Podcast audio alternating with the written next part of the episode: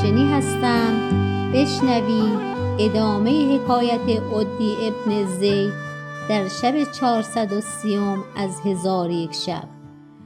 گفت ای ملک جوانبخت عدی ابن زید طعم خواب نچشید. چون روز شد ماریه او را پیش آمد. چون ماریه را بدید با جبین گشاده با وی سخن گفت و مهربانی آشکار کرد. ماریه چون اودی ابن زید را با خود مهربان دید به او گفت حاجتی به تو دارم. اودی گفت حاجت بخواه به خدا سوگند هرچه بخواهی به تو عطا کنم. پس ماریه او را از عشق خود خبر داد و به او بیان کرد که حاجت من خلوت کردن با تو است. اودی ابن زید گفت حاجت تو برآورم. به شرط اینکه میانه من و هند را جمع آوری. ماریه شرط قبول کرد و اودی ابن زید او را به میخانه بیاورد و با او درآمیخت.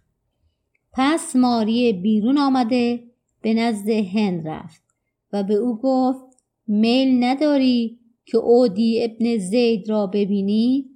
هند گفت چگونه میل ندارم؟ که مرا عشق او بیتاقت کرده و چشمانم دوش نخفته. ماریه گفت من مکانی از بحر او محیا کنم که تو از قصر به سوی او نظاره کنی. هند گفت آنچه خواهی بکن. پس هر دو بدین ماجرا اقدام کردند. اودی ابن زید به آن مکان بیامد و هند از قصر او را نظاره می کرد. چون او را بدید نزدیک شد که از قرفه به زیر افتد. آنگاه با ماریه گفت اگر این جوان را امشب به نزد من نیاوری هلاک خواهم شد. این بگفت و بی خود بیفتاد. کنیزکان او را به مکان دیگر بردند و ماریه به نزد نامان بشتافت و خبر هند را به او گفت که او به اودی ابن زید عاشق گشته و او را آگاه کرد از اینکه اگر هند را به او تزویج نکنی او از عشق اودی ابن زید خواهد مرد و تو در میان عرب رسوا خواهی شد و در این کار حیلتی و تدبیری جز این نیست که هند را به او تزویج کنی. نومان سر به زیر افکنده ساعتی در کار او به فکر فرو رفت. پس از آن به ماریه گفت در تزویج هند به اودی ابن زید چه حیلت کنم که مرا خوش نمی آید این سخن به اودی ابن زید گفته باشم؟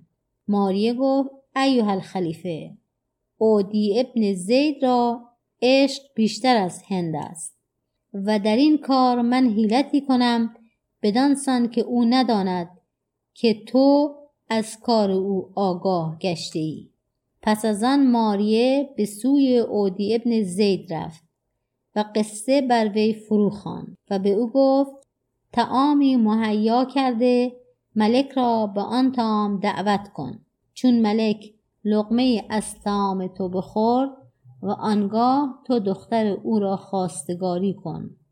او خواهش تو را رد نخواهد کرد.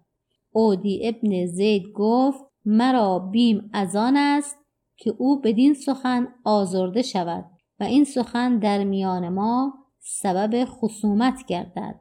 ماریه گفت من تا با نامان تمام نکردم سوی تو نیامدم.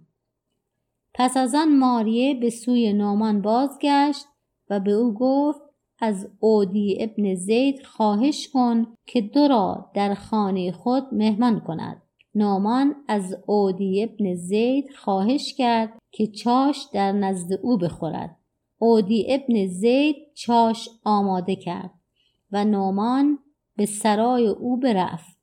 چون نامان لقمه بخورد اودی ابن زید برخواسته دختر او را خواستگاری کرد. نامان التماس اودزی ابن زید بپذیرفت و دختر را به او تزویج کرد و پس از سه روز دختر به نزد او فرستاد. چون قصه به دینجا رسید بامداد شد و شهرزاد لب از داستان فرو